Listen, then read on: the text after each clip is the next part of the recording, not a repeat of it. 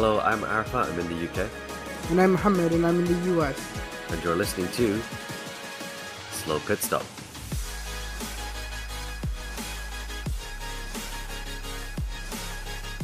Hello and welcome to Slow Pit Stop, the international Formula One podcast by fans for fans all around the world. My name is Arafat, and as always, I'm joined by my co-host Mohammed. Say hi, Mohammed.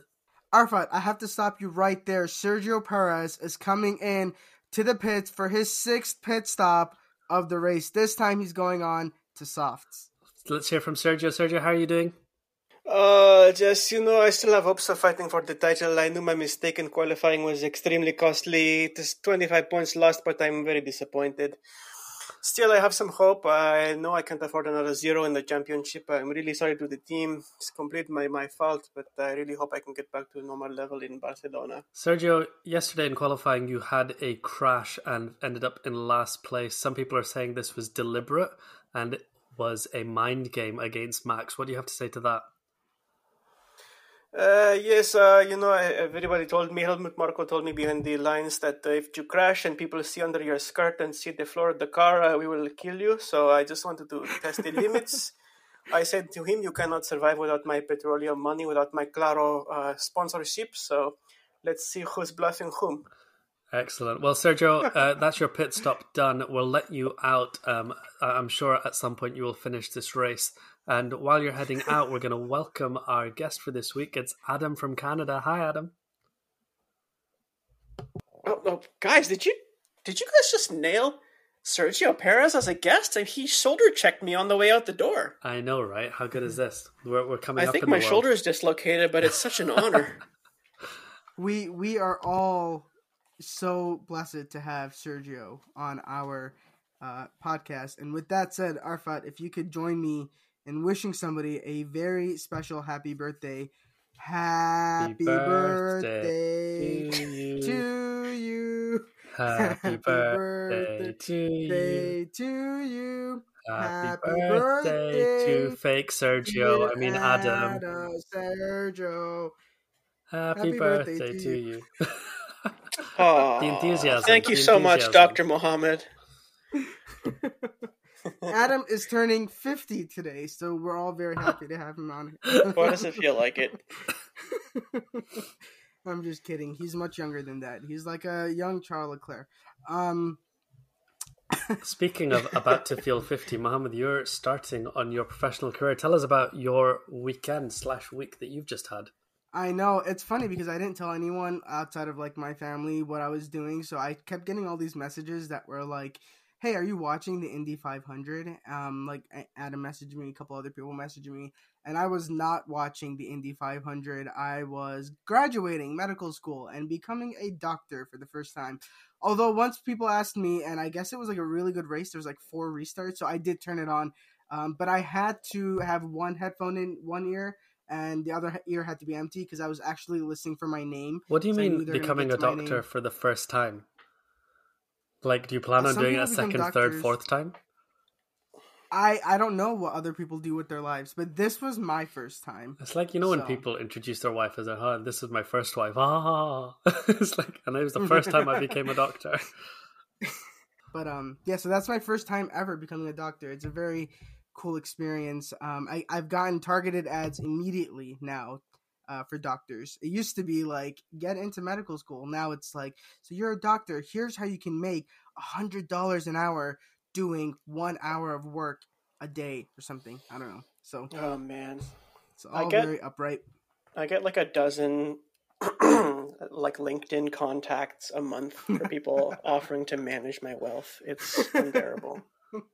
What And well, then I, I, work I, in the NHS. I used to respond my and say, adverts- "Hey, um, yeah, exactly." I used to respond sometimes and say, "If you want to manage my crippling debt, you're more than welcome to," and that always stops them. Yeah. My all my adverts are, hey, do you want to move to Canada? Do you want to move to Australia? Do you want to move to New Zealand? Do you want wealth? um, speaking of wealth, Arfat, I heard that you competed in the British Grand Prix this weekend. Is that true? well, not quite. So I had an amazing weekend. I, um, well, you know, speaking of Facebook adverts and things, a long time ago, this was before you even came here last year. I saw an advert for "Do you want to drive a Jordan Formula One car?" And I remember Oh, wow. asking you, Um, but the logistics didn't work out at the time. But I booked it for myself anyway, and I've Yes, been the look- main. I just want to mention the main. The main limitation is that I don't know how to drive an F one. yeah. that's why I don't know how to drive full stop. But um, so I went to this place called Drift Limits. I went with my mum, dad, my two friends that you'll know, um, my Wow. neighbors that I grew up with, Hamid and Asher, and my sister. And 5 p.m. the day before, and you know, I didn't announce this on the podcast. I didn't make a big deal of it elsewhere because I was so worried that it wouldn't work out for some reason. Like it wasn't real, Yeah, too yeah, good to be true. Um, Yeah. 5 p.m. or like 4:58 the evening before, I see a message that the car is unavailable and can't be driven, Oh no! and I was like, I was Oh. devastated. I was so upset. Would they only have one car. They only have one Formula One car. It's not like these things are just lying around everywhere.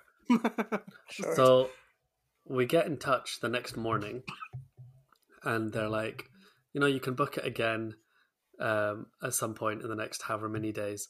But it's like I've taken leave from the hospital. My two friends have taken leave from their work. My dad's Oh. taken leave. My sister's. It's like too difficult to coordinate all those people in the same day. We're like, well, we're here now. yeah, We've traveled sure. hundreds and hundreds of miles. So then they decide to put something together, like for for us for the day. Um, yeah. and I've sent you a couple of videos. So we got to drive these F one thousand cars, which was Ooh, really cool. really fun. Um, and then after that, we went into the. Oh, I'll, I'll tell you about the F one thousand cars. So there's a little circuit, get to drive around it. Um, as you know, my dad's not the tallest person, so he was struggling to reach the pedals. And the pedals are Hmm. so close together. I actually just took my shoes off and I was driving in my socks because it was easier. And then for my dad, you know, they were trying with all these cushions. They were trying from one car to the other. And then in the end, he was like in this car with four cushions behind him. He had a shoe on his left foot so that he could push the clutch all the way down. But his right foot was just in a sock so that he could get the accelerator and the brake. oh my god, this is crazy. Anywhere else would have just been like, this isn't going to work. But, you know, the crew there were just so amazing. They were just so patient and they just, the whole time, they wanted to make sure we were having a good time. And they tried and tried and tried. no, and they got my dad out there. And, you know, I, I wish I remembered all their names, but the, the, the pit stop manager, his name was Brad. And, you know, I, th- I think all of them went above and beyond the whole day for us to make up for the fact that we couldn't drive the F1 car. Um, Yeah, they gave us lots of little random freebies and things and you know Oh. we went into then after we did the f1000 we had some drifting lessons and normally i think Mhm. they take one or two people at a time but they took all five of us out because we were already delayed for time um, and it was like i was in an action sequence from a film because they were all mazda mx5s and there was five of them we were all sat in the passenger seat and the instructors were all sat and they did like this entire coordinated stunt sequence with us sat in the cars wow. and then Wow, they did really four cool. laps like that to show us how to do it and then they went okay now you get out your turn so i've sent you a little clip Wow, that's so. Cool. Obviously, we were- Wait, wait. I gotta ask you though. Were you like flying around the car though? Because I heard that when if you're not the one driving when you do like action stunts like that, you're just like a little like well rag doll. I think in the MX-5, it, it just felt loads of fun like it, it didn't feel Yeah. scary or anything and although we were Yeah. sideways and doing 360s it didn't feel like we were out of control because the Yeah. instructors were so good and this is the other thing that blew my mind about the instructors they were so excited to be doing this and they were just so Yeah. happy we were there like Yeah. they were Yeah, high-fiving so each cool. other and high-fiving us and you know Mohammed you might know this someday you know sometimes you'll go to a new place and you'll suddenly realize you don't look like everybody else there right so for Yeah, no, me I'm and too Muhammad that's will be aware well I was going to say for Adam that's a problem he might find himself with ugly people sometimes but me and you will occasionally find ourselves in situations where I was just We're like, say, oh, we're the only school in Indians North here. America. um, yeah. and so you just it, it's probably in my head more but you know you you suss things out for the first couple of minutes trying to work out what the deal is but everyone there was just so welcoming and so happy to see us and then you know you talked about being in a ride so we Yeah. were supposed to have this like five car supercar thing i think it was six car yeah six car super shootout where You sit in different cars, you go around the racetrack for a couple of laps. And then they're like, right, what we can do is make it five cars and let your mum have a go as well, because my mum wasn't booked in for anything. Ah, So they let her Oh, that's drive the cool. cars too. And then wow. my friend and my sister, instead of driving the fifth car, they said, "Hey, can we get a ride in the Ariel Atom?" Because normally you have to pay for that as a separate package. So then they got taken out Yeah. for that as like a super fast lap. So I've sent you the video of me driving the Audi R8. The other cars were um, Man. There was a Dodge cool. Charger, like an American police car. There was the Lotus Evora. Yeah. There, Lotus Evora, by the way, You to take an Evora out? Yeah, terrible car. Genuinely. Um, really, Really? like, don't meet your heroes moment. Um, there was an Aston Oh, Martin I've driven one. I loved it. Are you serious? there was a Man, Maserati. you must have gotten unlucky. Yeah, I didn't like the pedals. Um, but the the Maserati was really really good. And what I realized driving all those supercars, one, in real life, I should just get a boring luxury car and be comfortable because the way you get to drive on these tracks is nothing like the road, and the pleasure of driving these cars is on the track. But secondly, when they took us out on the Atom, the first lap that I did in it, when he was accelerating down the first straight, I suddenly stopped breathing because the G force was so much. Wow. And I just kept thinking, like, I've sent you a video of me in the F1000. I got a bit hmm. greedy on one corner and spun the car. But at no point Yeah. at that time in that car did I feel uncomfortable. Whereas the Atom, Yeah. you're going at such speeds. I'm thinking, trying to combine all these things, keeping the car in control, being at all these incredible speeds. Like what we see of race drivers on TV, all of them are heroes. Like it's just what we are capable of versus what they're capable of is a different league. You know, people joke about, oh, you should have a normal person run the 100 Yeah. meters in the Olympics so you can compare how you are to Yeah. Usain Bolt. And it suddenly Yeah. made me realize how much like Usain Bolt all these people are versus what I can do. Wow. Wait, so with the with the F one car, it would have just been your dad, but because that didn't work out, all of you guys got to. No, no, so the, for the F1 car, it was going to be all of us.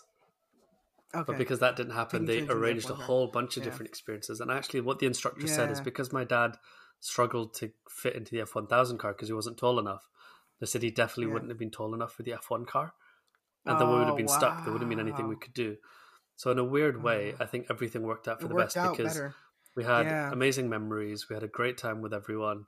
Like, I keep watching the videos back because I'm like, I had so much fun. Yeah. Um, so I would recommend everyone go to Drift Limits. A big thank you to everyone that was there. Um, I wish I could remember everyone's name, but they, they all did an amazing job and had such a good time. Yeah. So Okay, two uh, I've questions for you, at- man. Yeah. Were you able to get sideways? Can you drift? Yeah, so uh, as the laps went on, I was managing it. I there's two corners I could connect, and then I'd slow down, and there's like a hairpin, and I would do it around the hairpin. And then my problem was on the other end of the hairpin, there's like a small kink, and as I would try to drift around the kink, I would always just 360 the car. Right. That's well, that's so pretty cool, cool. man. I I I, So- I can't even drift in Grid Legends, so you got me beat there. it was really fun It's and i really think hard. the instructors are so good that you know they keep explaining it keep explaining it that actually how i thought you do it is nothing because you basically just plant your foot put loads of power in you steer one way and then you Mm-hmm. have to let go of the steering wheel and let the steering wheel correct itself all the way the other way and then at the right Oh, moment word. grab it and then start correcting and you know for these guys they're not thinking they're doing everything by feel. For me i'm like okay we're at this angle now. I'm going to grab the steering Yeah. wheel. And in the time i've thought about it and done it it's too late. Whereas the guys that are doing it it's all on feel only. Um, and i got to do eight laps That is a very special Um, level of mastery. yeah i got to do eight laps so and i felt i was getting better and better with each lap but what what the instructors can do is just incredible. So did you get to do hot laps or or yeah uh, so we did uh, so 20 laps in the uh, f1000 four Yeah, passenger that was laps. you driving yeah it. me driving it four Yeah. passenger laps in the uh, mx5 drifting and then eight laps driving the mx5 it should have been 16 Oh, that's so cool. but we decided to cut it short and go straight to the supercar thing the supercar thing was the american police car the maserati Yeah. the Aston Martin, Audi R8, and the Lotus Evora. And then they should have been packing up. The guys should have gone home, but they gave us some hot laps in the Ariel Atom. Um, so just Yeah. a completely packed day. Like we didn't have lunch, we didn't have time for lunch, didn't get a drink or anything. But we didn't even notice just because we're having so much fun the whole day. Yeah. It's wild that That's your so whole fun. family is into this. this Well, they're not. I dragged them along with me. All right, fair enough. That's the Yeah, I was well, thinking like I, I don't think your mom is real like she drives like a minivan, like it's very family Yeah. friendly, like she's going the speed she limit. the Like I, I can't imagine It her. was so funny. At one point, I'm stood at the hairpin and I see my dad go around in the Lotus Evora and he drives off. yeah. And then two seconds later, my mum shows up in the hairpin in the American police car with the sirens on, and it looks like she's chasing him. And I was like, "Oh wow, it looks like Dad's in trouble." That's so cool. Wow, it's so funny that wild. you keep calling the Dodge car- uh, Charger the American police car because it's definitely also just a normal car. yeah, Yeah, I no, don't but this one it had like the paint job of a police car. It had the sirens, Oh, the radio, wow. all of that. oh, really? That's Very wild. Yeah, yeah, yeah. Have you driven an Elise, by the way? I have not driven an Elise. All right, because now I'm trying to figure out, like, you know, what should be my next dream if the Evora really isn't cool. Yeah, I, I would go Elise or Exige. we'll see. So Adam, you Let's drove the Evora. What was your Yeah, I've experience? driven an Evora. It was just like, for me, it was just the, the power was the most astonishing Automatic thing or to manual? me. It felt like being. It was an automatic. Well, yeah, this is the thing. So the, my my disappointment with the Evora was the clutch because I found the clutch Okay. heavy and difficult to use. Um, actually, to Very handle and get around the circuit because I went from the Maserati into that, it suddenly felt light, precise. It was just felt so easy. Right. Apart from the gear change with the big heavy clutch, but then when I went into the R8, it it felt like the Evora, but without any of the little flaws. That's, That's very so funny that you mentioned the heavy clutch because I don't know what a clutch is. It's a type of bag. You have to carry it around inside the car. All right. So if it's a heavy, then the car slows Yeah, down. exactly. I got that. I got that. Yeah, exactly. Yeah. Yeah. huge problem. You lose two tenths. So hopefully one day I get to go back to drift limits and drive a Formula One car. But there's a bit of me that's actually, if I don't, if we just make this like an annual event for my family, like it, it was just incredible. yeah, you've really already good. won. That's beautiful. So I live, Arafat, I live about an hour and a half from Watkins Glen, and they do that kind of stuff all the Hmm. They'll time. have yeah, they'll have Um, random stuff. Yeah, you, oh I yeah, definitely Do it up, recommend it. Man. So I want you to come visit me, I should. so we can do something at Watkins. We can all Glen. converge on Wat- Watkins yeah. Glen. Then Yeah, that's. Adam, you're not too That's far. a either. We heritage moment right there. Do a Watkins Glen day. Oh my god! One day good. I'll have a consultant job and I'll have enough money to buy a plane ticket to come see you, and then we can all go to Watkins Glen. In the meantime, you But- buy those uh buy those cheesy chips with uh like an Air Miles card or Yeah. something. Look, there's a new airline. Okay, it's called Nordic. It will fly from London to New York City uh, for thirty-two dollars American. You can't bring anything with you uh, except the clothes on your back, uh, and there's no safety features. But it'll get you here, so Wow. you could you could always afford that. Okay. What a deal! Um, but Mohammed, Alright, how was um, your? Was there anything? weekend? I know. I was just gonna. say, Well, I had a good weekend. Um, I, I, be, I, as I said, became a doctor for the first time. But I, was there anything else that happened this weekend, like in the term of, of the racing world? Anything Um, else there were some other races on. I think there was some sort of um, south of France something. I don't know. Can is it speak? South of France. So hold on. Adam asked something really interesting before we recorded, like in our group chat. He was like, "If Monaco's out of the Triple Crown, what is replaced as the jewel of motorsport?" And I think we should just throw out ideas. Arafat, you go first. Yeah. so first of all, Arafat agrees. He's he's Yeah, really anti Monaco, Monaco. which yeah. I'm trying to think. And this race was amazing, but it's the exception that proves the rule for sure. So it's got to be something historic that you can compare old races to current races. Like you couldn't make it Singapore because like Jackie Stewart, Senna, all of them haven't been around there. So I think you're Sure. making it something like Monza, Spa. My position is so I think the the best three circuits are Canada, Japan, and Spa. Although I think that Interlagos has to be in the conversation. Hmm. And I don't know. I mean, most recently, I've I remember Seb Vettel saying that you know, really Suzuka separates the wheat from the chaff. and then suddenly, you know, he's in contention again on that circuit because of how challenging it is. Um, and there are just so many, much like Interlagos, I suppose, so many season finales that were memorable there. Yeah. So Suzuka, as much as I'd I, like would to pick nominate Suzuka over my homeland, I think Suzuka is probably it. Mhm. Yeah. Yeah. Okay, so I think it should be Miami because first of all, how is there not all the races? I understand American Mohammed's point here, because- Monaco is difficult to drive. Suzuka is difficult to drive. But imagine winning at a terrible circuit. The the skill Exactly. required there is a completely different ballgame. it's difficult to drive Miami for the wrong reasons, but it's still difficult to drive. And you've got the marina, and you've got the celebrities, and you've got the the billionaires meeting for their backroom deals. It's That's right. perfect. It's absolutely poised to take over the Triple Crown. It should be Miami Grand Prix, the Indy 500, and um, what's the last one on the Le list? Mans. The Le Mans. Mhm. So instead of Le Mans, it should be the Daytona 24, and then there you go, boom, all American. Daytona's like not a crazy nomination. Like I don't I don't hate Daytona Hmm. as an idea for sure. Like it doesn't actually have to be F one. Yes, thank you, Adam Avatar. But I- I uh, but I think that yeah, uh, basically in terms of uh, majority rule, where we've already Suzuka's already taken it. Much like uh, Charles Leclerc took our handsomest driver poll that we did offline in, the, yeah. in our in our we want to hear group. from you guys, from our listeners. Who is your top three I didn't actually vote for Handsomest Leclerc as number one, did I? Who did? I say was number one? No, you didn't. Well, I added them all up with Yeah, weighting. you added them all up because we gave them scores. My number one was Jensen Button. I think it was Muhammad that went hard for Leclerc, but we all had him, so it ended up adding up. That was an anonymous poll. I, I didn't intend for that to be broadcast to all of our listeners. I can't even remember. I Yeah, Lewis, okay. Lewis number one always.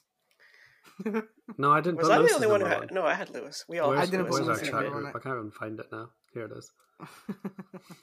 I put I put Leclerc as number one. I didn't put Lewis as number one, but but Lewis is on my my top five. But I, I want our here. listeners to come up with a top. You can do top three because five is a lot. Do top three. Give us your top three most handsome drivers on the grid. And Magnussen, no, not Magnussen, Hulkenberg, and uh, who else is disqualified for being misogynist? I think Here, Is I'll tell you guys just so we can really have it out there. So for me, I put Jensen, Charles, A- Ayrton, Lewis, Graham Hill. Oh, this was of all Graham Hill's time, the mustache. Look him up. yeah, this was of yeah, all of all time, yeah. And then um, I think Mohammed put yeah, Mohammed put Charles, Carlos, Jensen, Lewis, Kimi. He said old Kimi, whereas I'm a young Kimi fan, so that's very interesting uh, division there. And then Arafat did Carlos, Charles, Lewis, Jensen, Fernando. Yeah, I stand by my choices. I'm right, you're wrong. The the uh, the slow bro hosts top five is Charles, Jensen, Carlos, Lewis, Ayrton. Incredible. Yeah, that is Yes. just a beautiful list. so, um, Uh, speak, we'll come to. We're just going to skip over the news. Uh, some news is whatever. Gulf is doing some sort of vote for a Williams livery. Who cares? Um, we'll hardly Yeah, see it it's anyway. It's got too much orange on it to care, but the, Yeah. the Honda the Honda Aston is good Yes, news. Honda Aston, good news. Exciting to see what happens for the future of that team. It might accidentally be the team that we all support one day in the future. I, Yeah, I'm, I'm we getting all that have vibe. something that we love about that. And then so. um, Verstappen talking about Le Mans, but we'll we'll talk about Verstappen later in the episode. I think what we're going to talk about today is qualifying, um, the race on Sunday, specifically Alonso's decision to pit or not pit. Um, Russell, do we hate him? Do we not? And we're going to compare how well teammates are doing through the the the the scope of The how points. is Stroll doing, and then we'll talk about Max Yeah. and how he interviewed, and then we'll touch on a few other topics before we finish, including the Indy 500, uh, Fantasy F1, something about WTF1 stealing some idea, and then the Justice League. Why are we talking about the Justice right League? on. We'll we'll talk about the Justice League at some point. That's on the piece of paper. Yeah, I have to mention that in terms of Max. Fine. all right, let's let's start with quali. I did Um, not I watch thought- quality because I was at work. Okay, well, I thought it was one of the best qualifying sessions we've had all year, if not the best qualifying session. Um, first of all, I was very hand, uh, heart and mouth the whole time. Is that what it is? Oh yeah, and mouth? every section, every whatever you call those cues, whatever they're Yeah. supposed to be, every division of qualifying, they're they were all amazing. Like when have we been able to say that in the last three years? Seriously, yeah. Q one is usually like you don't really care because like you know the, the the best drivers are gonna get through anyway, and it's just about the you know worst five. But Q1, Q2, Q3 was all very good, and Lewis keeping us on our toes by threatening to get knocked out of every qualifying session. That's totally right. pulling out a good lap at the end, and you really didn't know who was going to be on pole. Like I know The Verstappen was on pole. Was Yuki P2 in Q1? Yes, Like what? Like that's how you knew it was going to be awesome. but but it ended with Esteban on pole position for a second, and then P three. So it was like like that kind of energy was there throughout the entire quality session. Yeah. It was very good. I Yeah. I very much enjoyed myself. And if you have like a weighting factor for quality of car versus quality of man, like that was a spiritual pull for uh, Esteban. Mm, yeah, it reminded me of when with the same team in Renault was it 2010? Robert Kubica. He, I think he was second place, but everyone was just so impressed. It was as if he'd got pole. Yeah. Yeah, and again with Verstappen being on pole, like it was definitely not guaranteed for him to be on pole. And I I know we're hardcore Lewis fans, but you got to give respect where respect is due. And he really, you know, made the lap happen when it was time for it to happen. Like he really found the Yeah. three tenths. And some people were saying, oh, they they turned their engines up in the last uh, sector, but I don't know much about F1 cars, but I don't think you can turn your engine up uh, two thirds of the way through a lap. So I'm gonna go ahead Exactly. and say that was that was Max's skill uh, really shining when he knew it was on the line. He was finally being pushed. You know, this is the thing, right? Like if he was being pushed all season, I'm sure we'd have a really great season. Because the one moment now where he's under threat of not being at the top by Alonso, by Leclerc, by Esteban Ocon, Esty Bestie. Um, he does pull it out his skill, and you really get to see it. And it's really fun to watch. And uh, Arfat, you really missed out. So um, I think you should be ashamed of yourself. I'll try. Okay. Yeah, way to go. I was watching it on my phone at the zoo. What's your excuse again? Uh, I, I, I Bronking? no, it wasn't. Bron- I was breaking bad news on the oncology ward. Okay, all right. That's so sad. Okay, fine. Um, Okay, fine. Yeah, if you had like had a leaking speakerphone and at that moment that wouldn't have been good. um, but the quality was so good. I almost prepared myself for a horrible Sunday afternoon because I, I was like, you know, if if quality is this good, there's no way the race is. Yeah, the race match uh, It's just qualifying at Monaco is always it's not good, supposed to almost. yeah, and the race is always but terrible. then, yeah. Yeah.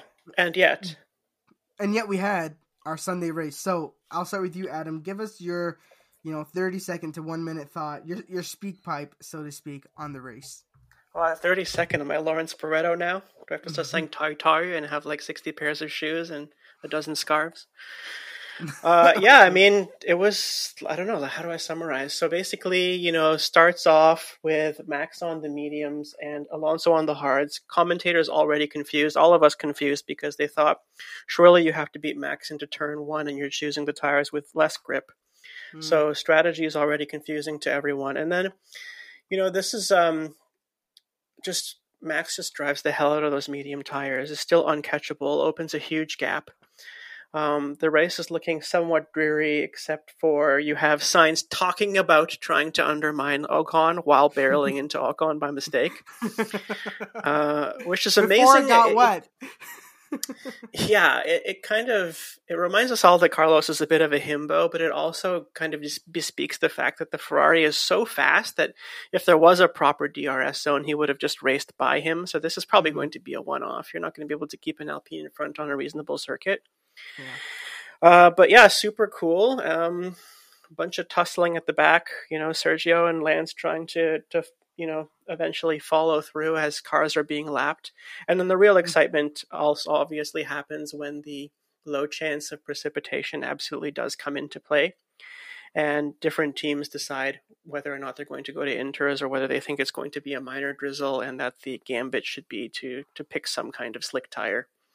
Um, and that's really just essentially how it plays out. We have team errors and we have personal errors. So, you know, there's talk about whether if Alonso had gone to interme- intermediates, could he have beaten Max?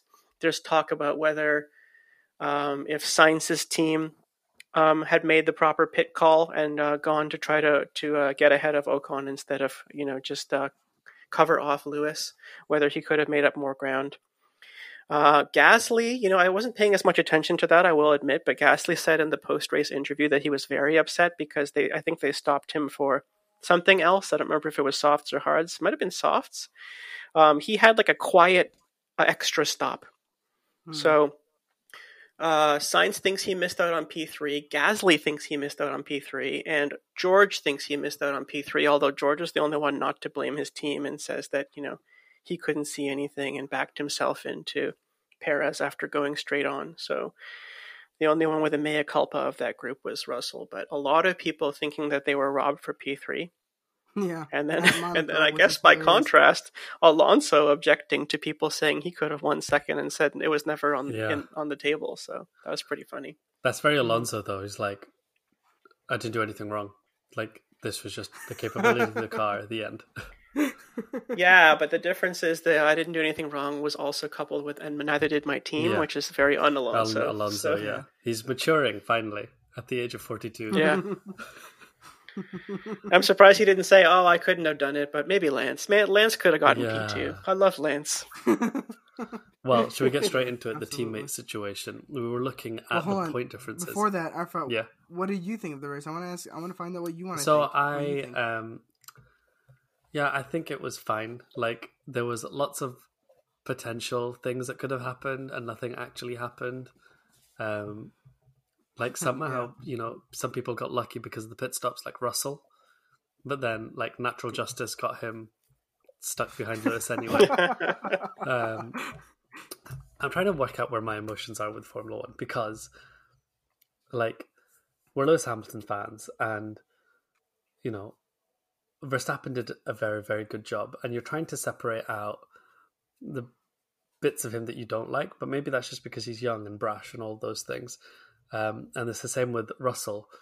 There's bits of him that we don't like, but actually, for him to sit there and be like, "Hey, does it make more sense for me to be ahead of Lewis? I won't go more than five seconds, so that uh, it just protects me from Leclerc." Blah blah blah.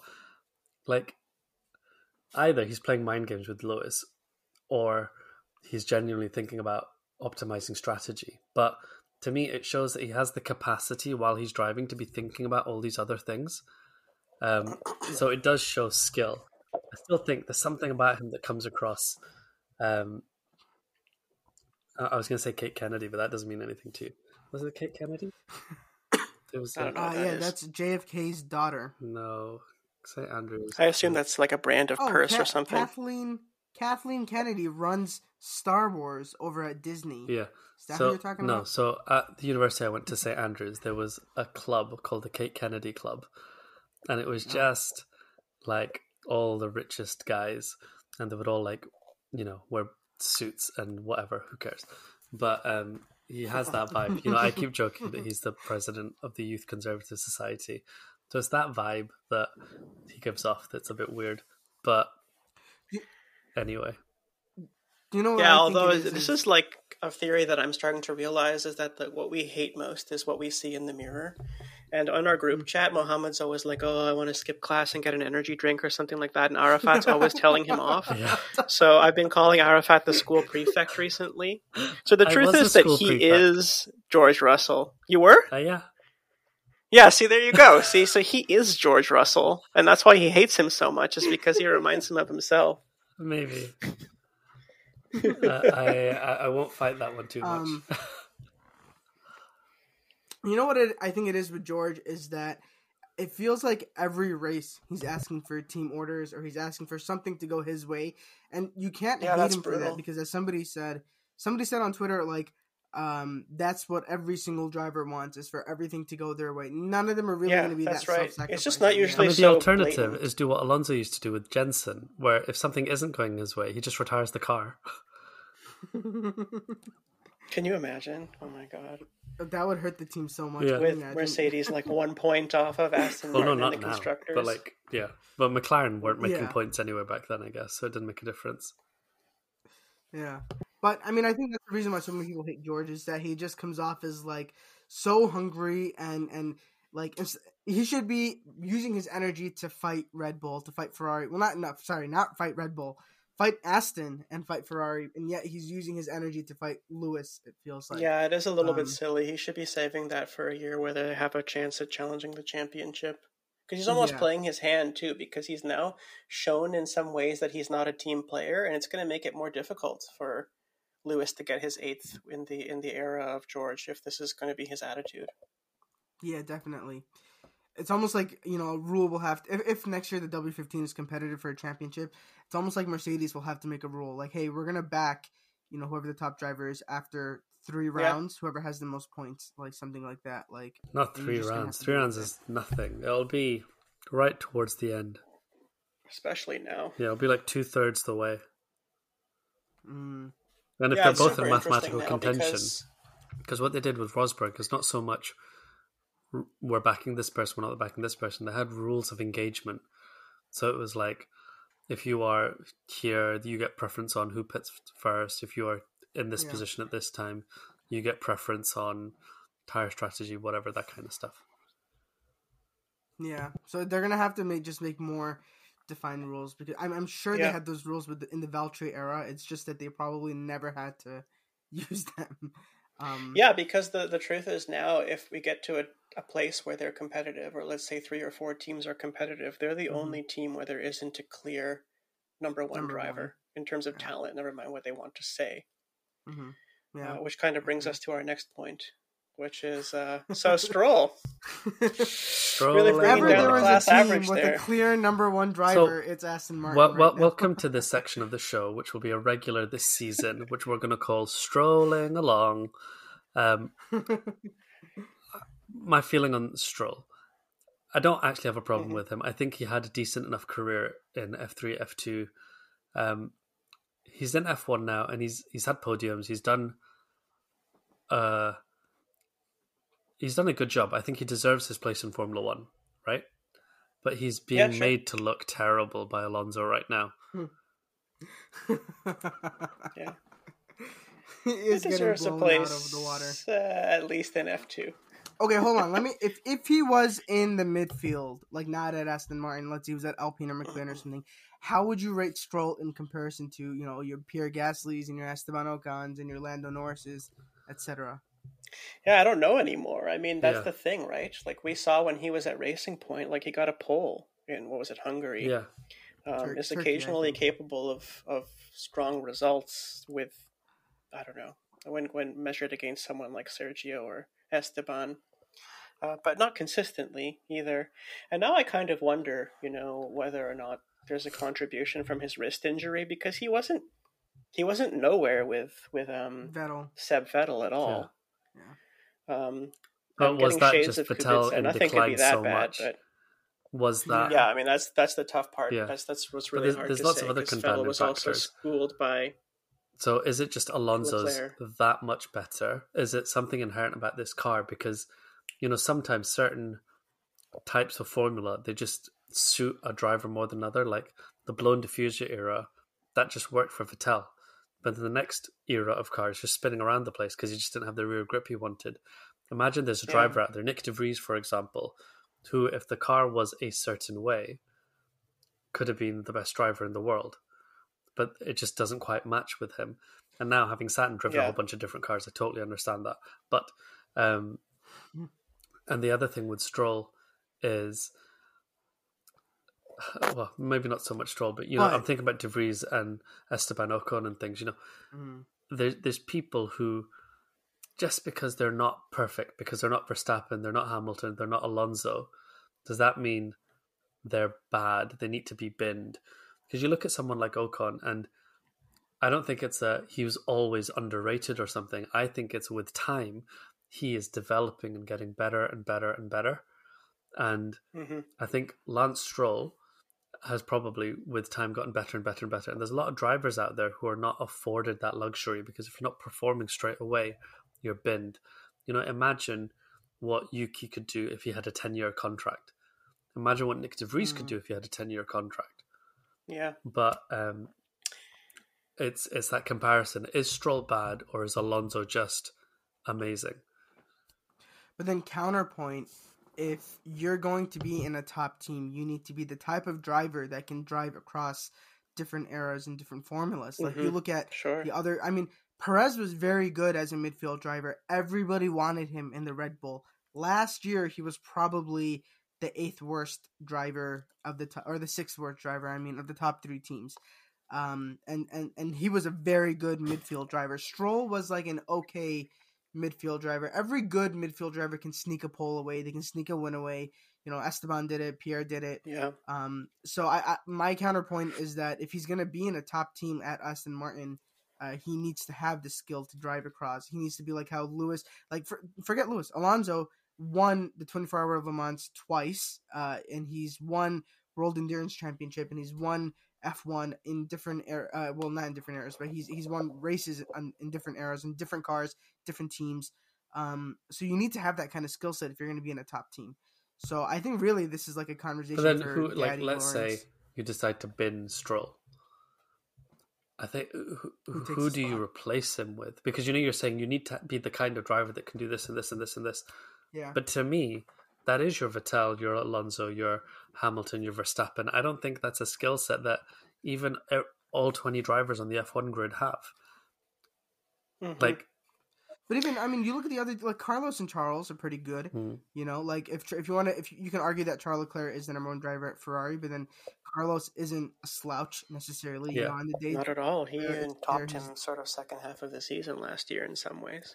so Yeah. I know I've not quoted anything from it this year, but now I'm going to play the other side. Joe Saward has said he thinks this is the strongest field that F1 has ever had, um, apart from Stroll.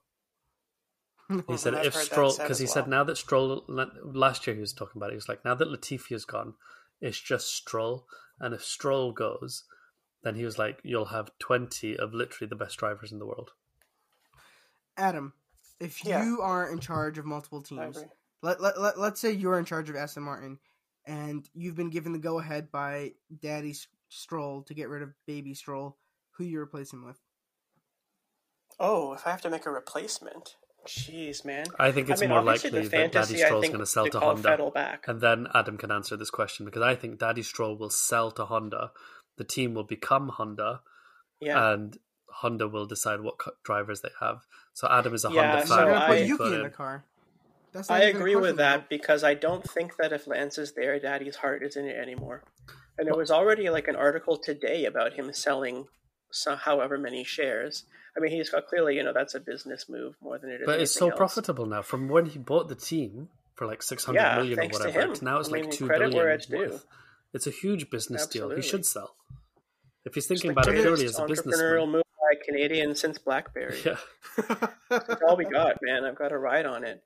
But I hear you. So I mean, like in the short term, when when uh you know if it's if it's immediate and, and Lawrence is there, I think we bo- can both agree that the fantasy is to see how Vettel would do in a good car.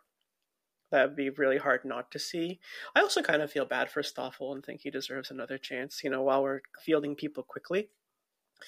But yeah, down the line when I'm driving my fantasy, uh, you know, when I have my Honda Works team, or ideally in my world, my Lotus Honda Works team um, it becomes a difficult question, and I think about it a lot.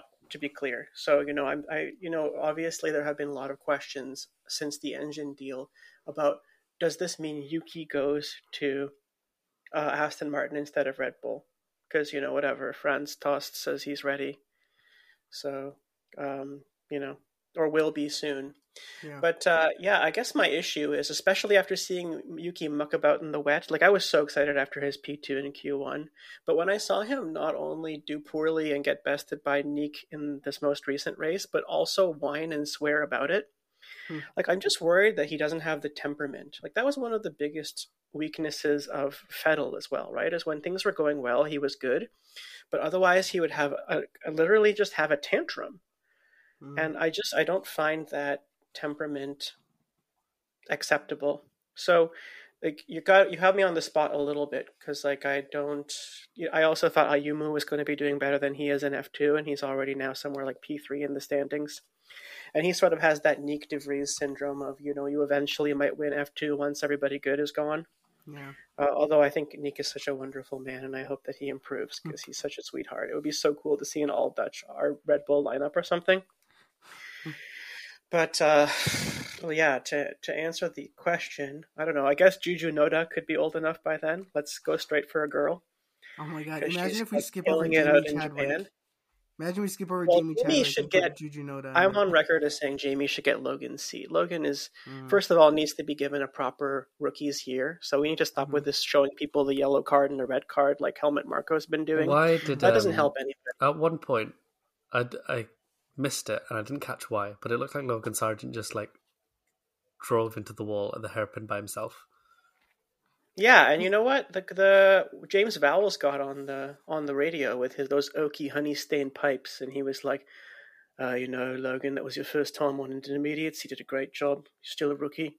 Like it was beautiful. That's that's leadership right there. You don't go, "Oh, we're going to show him the red flag. He's out of the team. I'm Helmut Marko." like, get out of here, man! Like, don't traumatize this guy more than he needs to be already in his rookie season.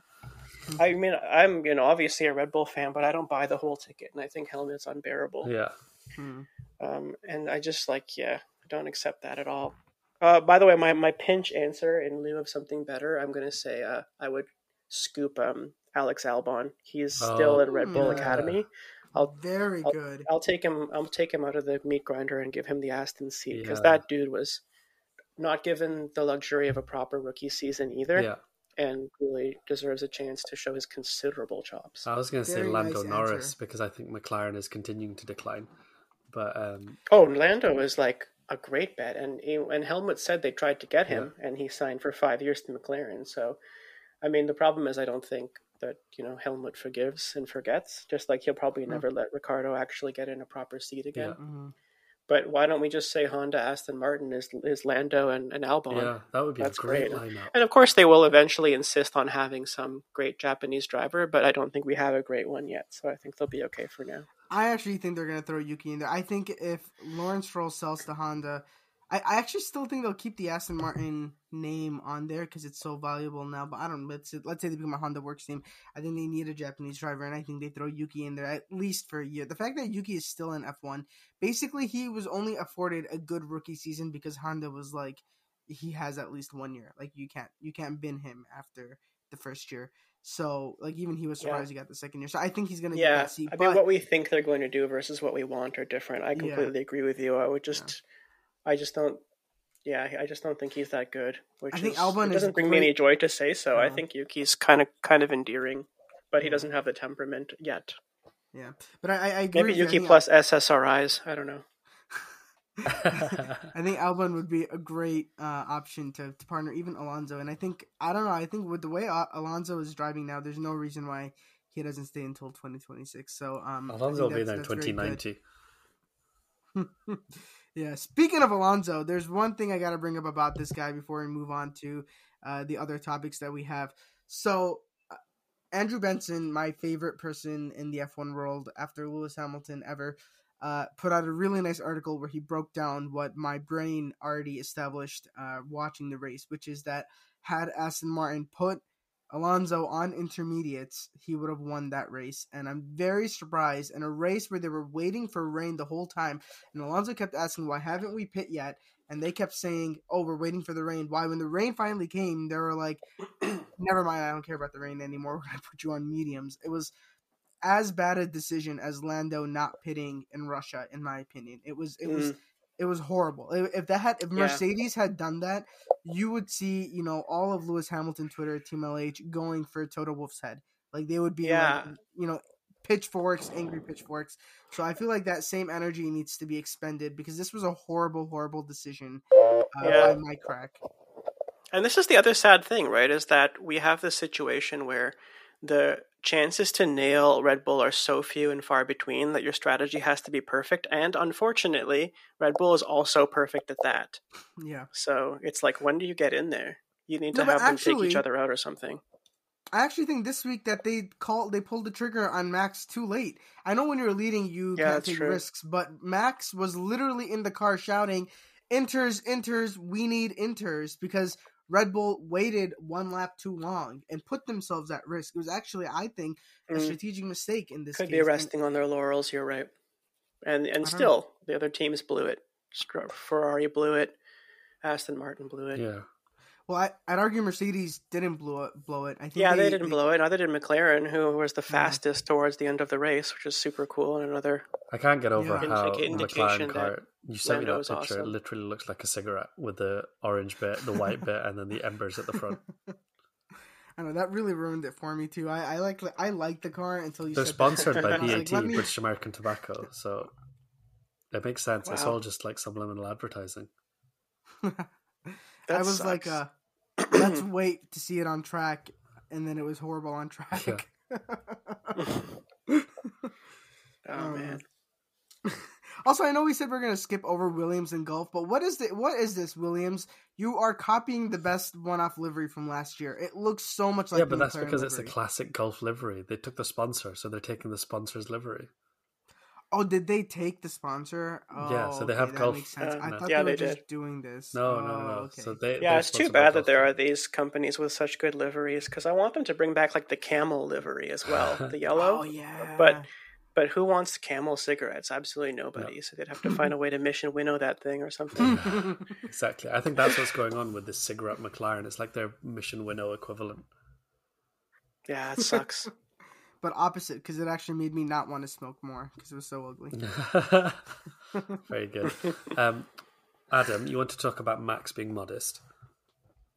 Yeah, I, I thought it was kind of interesting. So Tom Clarkson in the post race interview, he you know likes to bring up numbers a lot, and he's just like you know you've now equaled or you know exceeded Seb's all time win rate and things like that. And you know rather than Max saying yes I'm the greatest or even almost, almost acknowledging it all at all positively, he said, "Well, you know there are more races on the calendar than ever, and it's easy to win when you have a good car." It's like a very it's a massively humble thing to say. Yeah.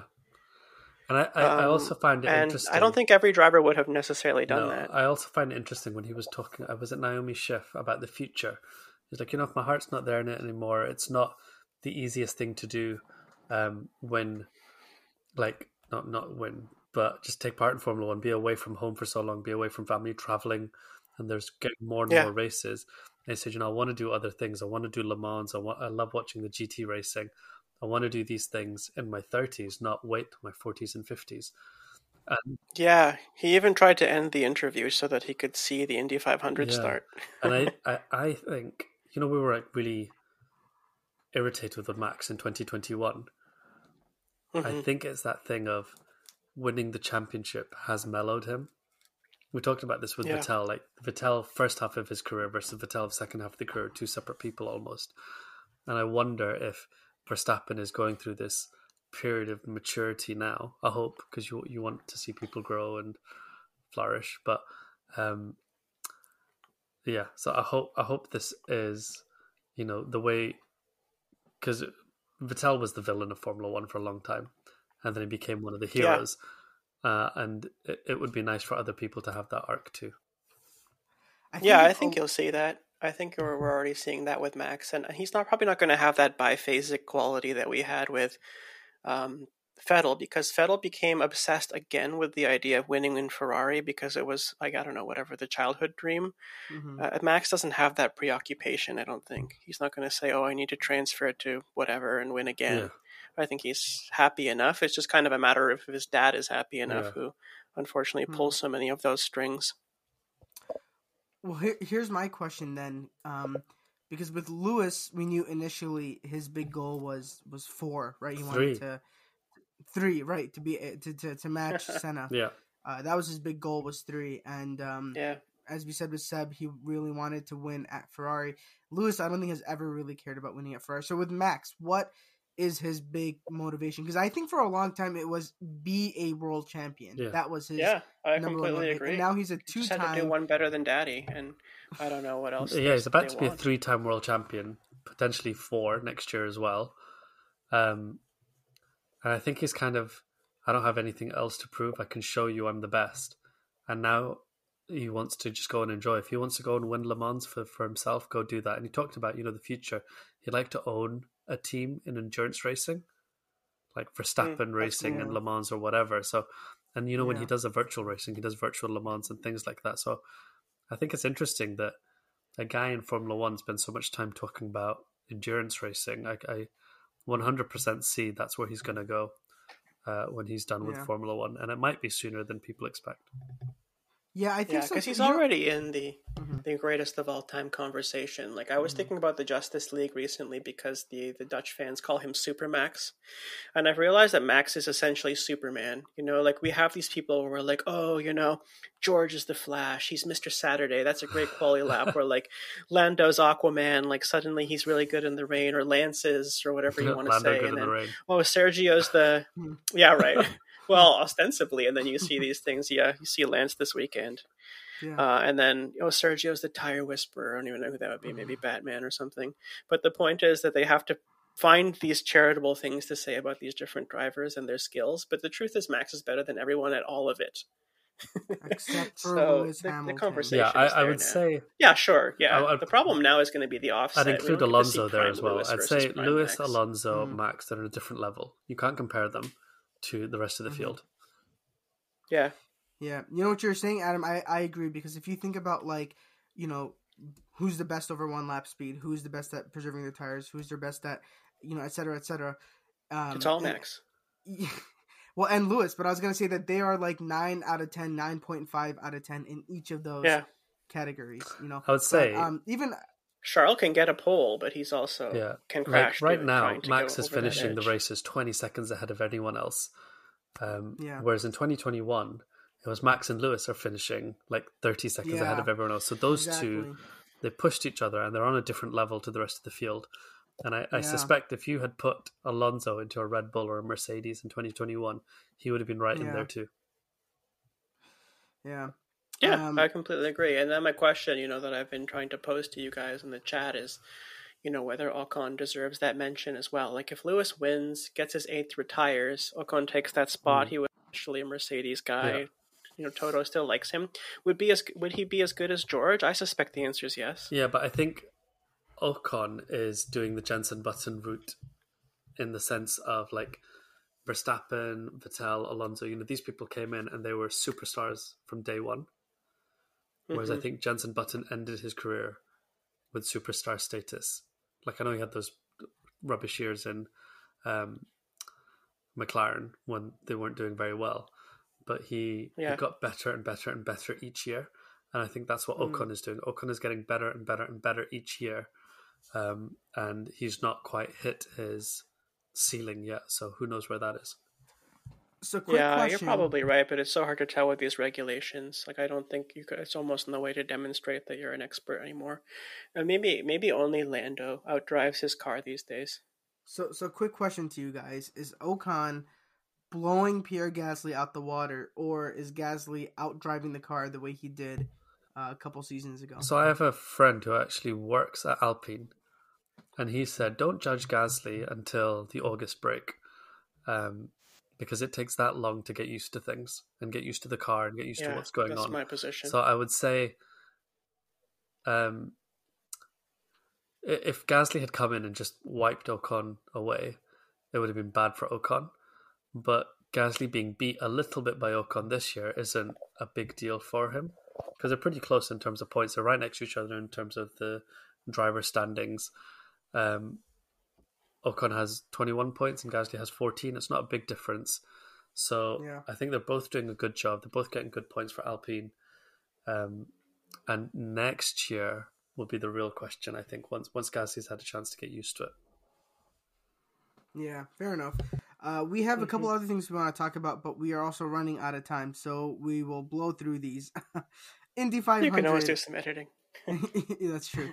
Um, Indy 500. Adam, tell us how Indy 500 replicated Abu Dhabi 2021. Oh, I boy. know- You're I gonna make watched me do it, the huh, the last few guy? laps. I watched the last few laps, and I kept being like, because I was in bed, I think, and I was just like, "Go on, like start." Why am I just staring at the safety car? And I was like, "Oh, they're starting." I was like, "Oh no, this is a replay." Oh, they're starting. Oh, this is a replay. And I was like, "Why is everyone crashing constantly?" Um, and there's a bit of me that wished I'd watched the whole thing because it looked very entertaining. Oh, it was awesome. Yeah, I'm. I'm. I should have written myself a little script, but I'll do my best. So there were, I think, three red flags towards the end of the race, and perhaps one much earlier in the race for crashes. Um, really, just like super interesting. So I watched the whole weekend, and so initially qualifying wise, Um, we had um, we had Alex Palou on pole. Uh, Re, um, how do you say his name? Rinus VeeKay from Yeah, Netherlands on second, and then Felix Rosenqvist third. And it was just kind of like it was kind of insane how it went. So essentially, Rinus VeeKay crashes in in the pits into Alex Palou. They can Yeah. you see it not infrequently there where they do these burnouts trying to get out of the pits and then they get squirrely. Alex Lake did it on her own and crashed on into nothing. Uh, and unfortunately, he did into so you know essentially second into first, leaving Felix Rosenqvist with an opportunity. Um, and uh, I can't remember. I think he got nailed as well. So essentially, all three of the main guys uh, were out. Um, and so suddenly you had Pato O'Ward, who's a good racer from Mexico and kind of like Zak Brown's favorite. Zach Brown was there. I have, now I know why he looks so haggard. He's like at every race for all of McLaren somehow. Um, and smoking the cigarettes racing that against- BAT's giving him. yeah, no kidding. Yeah, that's right. I guess to give you superpowers, I'm sure. and uh, and racing against um, Marcus Ericsson, who's obviously the defending champion. Um, and so this is kind of like where the initial, if you're a Red Bull fan, hints of you know Abu Dhabi karma come in. So Pato O'Ward is trying to pass Marcus, Marcus Ericsson on the apron, and he doesn't give him any room to do so, like the corner of Copse at Silverstone, and he crashes ruinously, um, and uh, and spins out, and uh, even collect somebody else. Although it was a really weird situation where the other person, I can't remember who they were, some also ran, didn't have their brakes anymore, and so it just sort of careened into the back of him. okay. Anyway, t- tires all over the place all race, just like constant crashes. And so a lot of these crashes, not Rinus, uh, that's a lot earlier, but a lot of those crashes are happening with only a few laps to go. So r- the red flag is something like uh, 12 laps, then 8 laps, then 1 lap. Just totally wild. So wow. at the end of the race, you basically have Marcus Ericsson leading. Uh, they could have driven that home, right? They could have given him the safety car victory Yeah, there was two laps left, Oh, but they and then it decided- one lap. unlike in F1 that there yeah there could have been perhaps three if they'd stopped like it's the same kind of question from Abu Dhabi's like if they had turned it over fast enough or red flagged it immediately Yeah. you know that kind of situation my my the thing that that smacks of the same to for me in my position is we had this procession go when they knew it was either going to take too long to clear the car or they should have just stopped it. Like the some people swifter decisions need to be made but the difference is in indy there is a codified rule that says every effort will be made would be, will be made to finish under green flag whenever possible. So it's not discretionary it's not for entertainment. Well Mhm. you could argue maybe it is for entertainment but at least it's codified. Mhm. And so what happens is at the end of the race, you have Marcus Ericsson, you know, wonderful, you know, beloved, you know, midfield runner from Formula One, arguably never got his chance in a front running car, Mhm. coming for the repeat win. And right behind him is Joseph Newgarden, who is a two time Indy champ but has never won the Indy 500 before. Mhm. And so he drafts him, takes the place, and with essentially, you know, one lap and a half of running Yeah. too, I suppose. You there's no chance to overtake again, which is, you know, essentially really quite redolent of Abu Dhabi's ending, where Well, Max does the Here's draft my question though. In Abu Dhabi, There's not sort really of much of a chance for a battle. Yeah, here's my question. In Abu Dhabi, there's a little bit of like issue with lap unlapping some cars and not other Yeah. cars. So why was Ericsson not like? Why did he not have the opportunity to defend himself? There just wasn't time Well, because I, I, I don't wasn't think time. he even had things. So the the guy in second place overtook him, and I think they had two corners left until the end of the race. Oh, yeah. It was just a bummer. Like it was too little racing, and you know, Wow. They literally had happens, you one know, racing lap. rules, it's an it's oval. pretty There's sensible, four but I corners. wish they had- yeah, There's no standing they, they start, definitely. No. right? right? Yeah, Because it- it's like an F one. It's all rolling starts at F at Yeah. uh, Indy 500. Yeah. But the thing is, yeah, they didn't. Uh, they should have red flagged it faster, so that there were a couple of, you know, possible. That's definitely disappointing. Um, that this kind of stuff reeks into other uh I think sporting I, I, series. you know? I don't know. yeah. I Well, now understand. again, you know, you know, neutrals I- watching Abu Dhabi because Yeah. I turned on. There was four laps left when I started watching. I didn't care who won, and I was just like, "This is entertaining." And I wanted for Ericsson. I was like, "Oh, I hope you win." But then the fact that he didn't, I was like, "Okay, I'm going to bed now." Bye. I wasn't. I wasn't Yeah. Whereas I think I, Yeah, I kind of like F1 alumni, but he hasn't been very good, you know. But he, when he won F, when the Indy 500 last, he got double points for doing it, which is a rule that was scrapped after that year, Yeah. and and uh, arguably scrapped because of him, because he Yeah. led the championship despite being mediocre for the rest of the Yeah. year. So you would say overall from his performance, he doesn't really deserve it, and maybe it's finally time Joseph got it. So that was cool. Mm. But you know, the, the the sadder part is, I mean, also you know, karmically, I think for forcing Pato off, Pato gave a really salty post race interview where he literally said like, "I won't, I won't soon forget this," because he was forced off, and dangerously, quite dangerously too. yeah. Um, so that you could argue that's karmic. Yeah. Um, but the sadder part, yeah, is definitely you know the carnage generally that none of the top top three qualifiers had any chance, Mm. uh, and Palou was still in it, I think, and was fifth on the restart. So I was kind of hopeful he would do something heroic and get what he actually deserved. hmm Um, but anyway, Um, super entertaining, and of course, you know, it, as you say, it's fun as a fan to watch. And people dug up Ericsson's tweets because he's obviously crying foul now, and they found his tweet tweet saying, you know, that's the way it is in Formula One. Can be so unpredictable. Congrats, Max. Yeah. Um, and so yeah, I got to stick with it, man. I'm sorry. We it got will so just personal then. We'll just finish our episode with predicting what happens in Spain because we had a couple other things to talk about. But before we do, I will just quickly mention that the best thing to come out of Indy 500 is the video of Adam Driver waving uh, the green flag, which I thought was enthusiastically, which people put side by side with Tom Holland waving the checkered flag in F1, Yeah, also enthusiastically, and I thought that was really cool to see. beautiful Uh, day. real Beautiful day for flag redemption. Exactly after the Tim Apple disaster class uh, in Miami or Austin last year. I mean, uh, but with that, real quick, Yeah, we'll it's start with brutal. Arafat. Who do you see on the podium in Spain? So um, I think the real question is by how many seconds will Verstappen win? And I'm going to say 30. Okay, P2 will be Okay, I like that. Perez. okay. And P3, I'm going risky here. Alonso. Mm. nice, very nice. Gosh, it's hard to disagree with that at all. I mean, what I've heard is that there's quote unquote big upgrades coming for Ferrari, small Yeah. upgrades coming for Aston and uh, and Red Bull. Mercedes gets Uh, to see I'm the gonna real say- upgrades. Yeah, I'll say a 12 second victory. We're we're at a proper track for after just like an, a ceaseless cavalcade of of middling street tracks. Yeah, Uh, Yeah, finally exactly. getting into the Because good it's a part of the proper season. track. It's a car drive like circuit. I think Verstappen's going to like murder everyone. He's going to lap Perez in second place.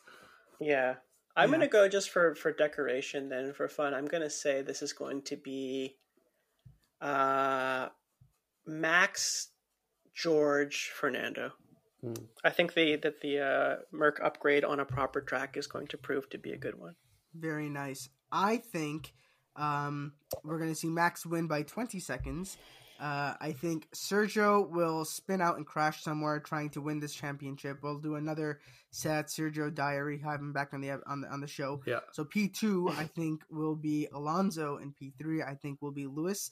And I think we will see the Mercedes upgrades be working and be either faster than Aston Martin, um, or you know, right there with Aston Martin, and hopefully a much closer battle for P two. Although it is pretty close right now. Mercedes only one point off. Everybody, Yeah, thank you so much for joining us. points. Thank you, Adam, uh, for joining us. Thank you, Sergio Perez, for joining us earlier today. Thank you, Arafat, for um, telling us all about drift limits and making us all jealous. Uh, we will see you guys next week after Barcelona. This has been Slow Pit Stop. Bye. Bye. Bye-bye. I'm so tired.